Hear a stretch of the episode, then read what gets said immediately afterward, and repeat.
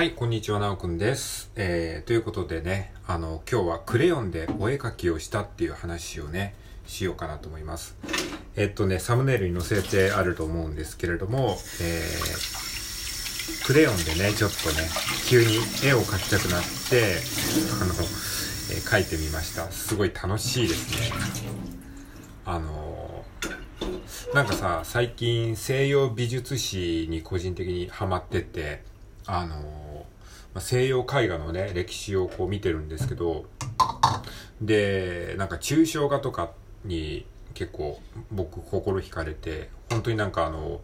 色だけでなんか意味のわかんないものを表現するっていうのがあって、なんかそれを見てね、僕結構救われたというか、あ、なんか絵って自由なんだみたいな、いわゆるその写実的な絵、えー、そのものをリアルに描くことが正しいみたいなところから解放されていった、まあ歴史でもあると思うんですよね。で、その心の中のなんかわけのわかんないモヤモヤを絵にするとか、それが、まあ今ではそういうのは当たり前の概念かもしれないけど、当時はすごい画期的だったと思うんですよ。で、そういうのを見ていくと、なんか、その、絵って本当に自由でいいんだっていうふうに改めてこう、思えて、まあ、それで、あの、なんていうか自分がいかに正解を求めてたかっていうところに、まあ、気づいたっていう、まあ、気づけた一つのきっかけでもあったし、っていうふうに思ったら、ちょっとなんか改めて、なんかクレヨンみたいな、そういう子供の、えー、画材で絵を描いてみたら面白いかもなって思って。そういえば家にクレヨン、なんか、何年か前にクレヨン買ってね、あの、家にあったんですよ。で、ほとんど使わずじまいだったんですけど、久しぶりに引っ張り出してきて、で、スケッチブックもね、あの、えー、それも使わずじまいのスケッチブックがあったので、ちょっとそれ引っ張り出してね、あの、書いてみたんですよ。いや、これがね、めっちゃ楽しいですね。本当になんかね、図形書くだけですげえ楽しい。です。あの、なんかさ、画材を買った時にさ、なんか書かなきゃいけないって思うと書けなくなるじゃないですか。そういう時はね、あの、丸三角四角みたいなね、基本図形を書くといいと思います。あの、丸三角四角とあと直線と曲線みたいなね。あの、直線っていうのは一本のピっていうまっすぐな線と、曲線っていうのは、なみなみの線とか、あとジグザグの線とか、そういうなんか、あの、基本的な図形をただただぐるぐるって書いてるだけで、めちゃめちゃ癒されますね。で、これをね、さらにそのアンビエントミュージックっていうんですかね、なんかあのヒーリングミュージック的なやつを流しながらやると、あの、すごい、あの、トランス状態に入れて楽しいですよ。あの、なんかね、疲れてる人は、ちょっとね、あの、メンタル疲れてるなっていう人は、あの、ぜひやってみてください。クレヨンでもいいし、色鉛筆でもいいし、まあデジタルペイントアプリでもいいんですけども、まあなんかアナログのね、えー、画材で描くのが、あえてアナログの画材で描くのは結構癒されますね。僕あの iPad 持ってるんですけど、iPad でやるのももちろん楽しいんですけど、なんかね、あえてこういう、あの、えー、リアルな紙とね、あのクレヨンみたいなもので描くと、なんかね、すごい描いてる感があるんですよね。で、楽しい、本当に。で、本当にぐるぐるぐるってね、こう丸とか四角とか三角みたいなものとか、あと線をギザギザギザってね、ここにあの、サムネイルにあるような感じでやると、すごい楽しいね。ほんとなんか、あ、絵を描くってこんな自由でいいんだっていう、なんかその、こういうのをね、今まではダメだってどっかで思ってたわけなんですよね。でもその抽象画っていうものを知ることによって、あ、大の大人でも、その有名な画家でもこういうのを描いてるんだっていうか、むしろ有名な画家ほどそういうのを求めていたみたいなところを知るとね、すごい自由になれたんですよね。なので、まあちょっとそれをシェアしてみたくてね。やっぱ自由っていいですね。なんかさ、西洋絵画の歴史を調べたら、ピカソとかそういう、なんか、えー、あと誰だっけまあその抽象絵画で有名なね、まあ、抽象絵画というかそういうなんかへんへんてこな絵を描く人っていうのは、やっぱり結構その、頭がいいんですよね、意外と。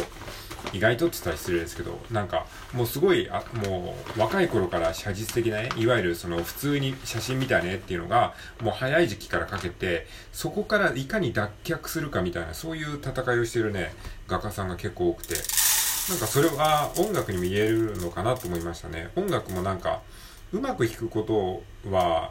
まあ、頑張ればできるって言ったらあれだけど、なんかそこを目指しても面白くないんですよね。まあ、いかにこう自由になるか、そこから自由になるか。まあ僕もこの間言いましたけど、なんか変に音楽理論を勉強したしてしまったりしたがゆえに、なんかそういうところに縛られてしまって、なんか初心者の人の方が楽しそうじゃんみたいな、そういうこう壁にぶち当たるんですよね。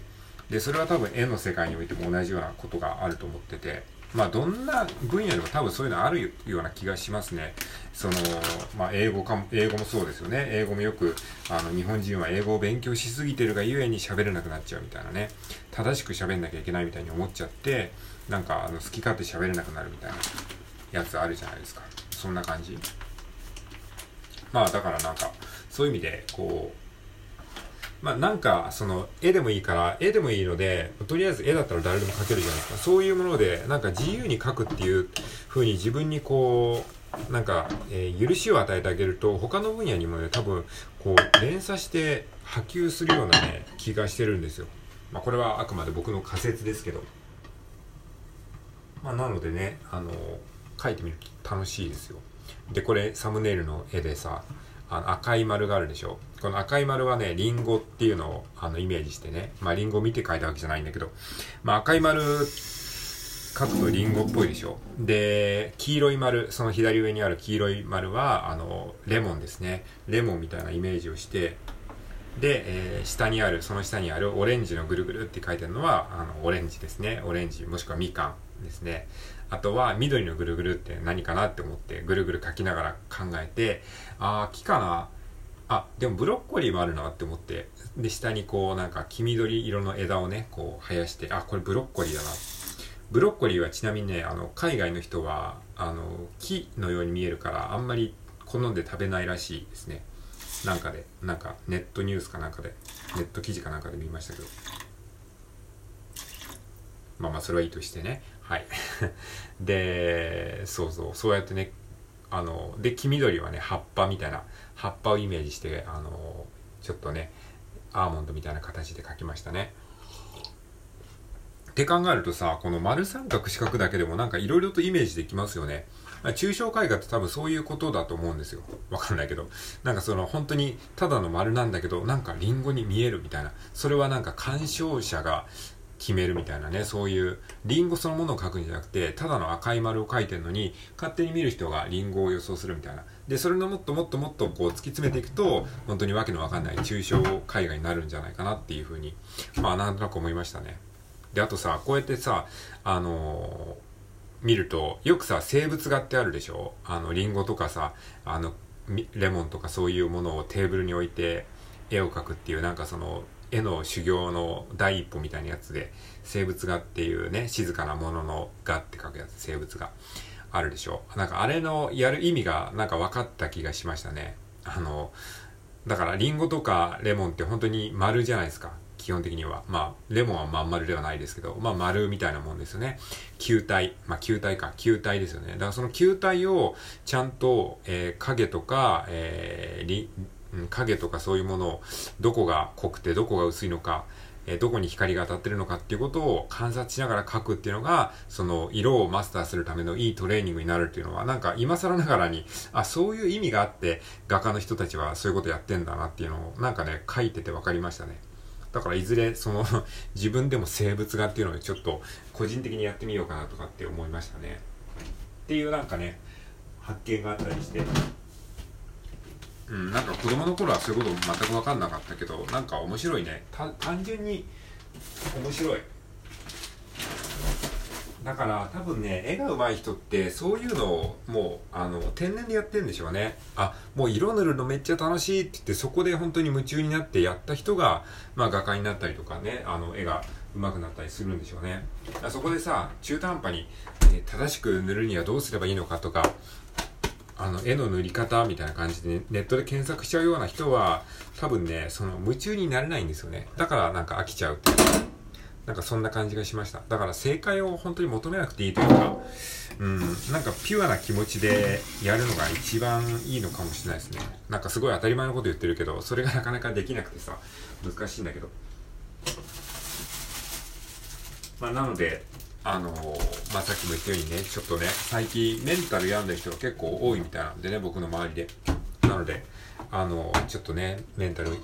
病んでしまった人は、まあ、一つのね、解決策じゃないけど、一つのなんか、あの、対策として、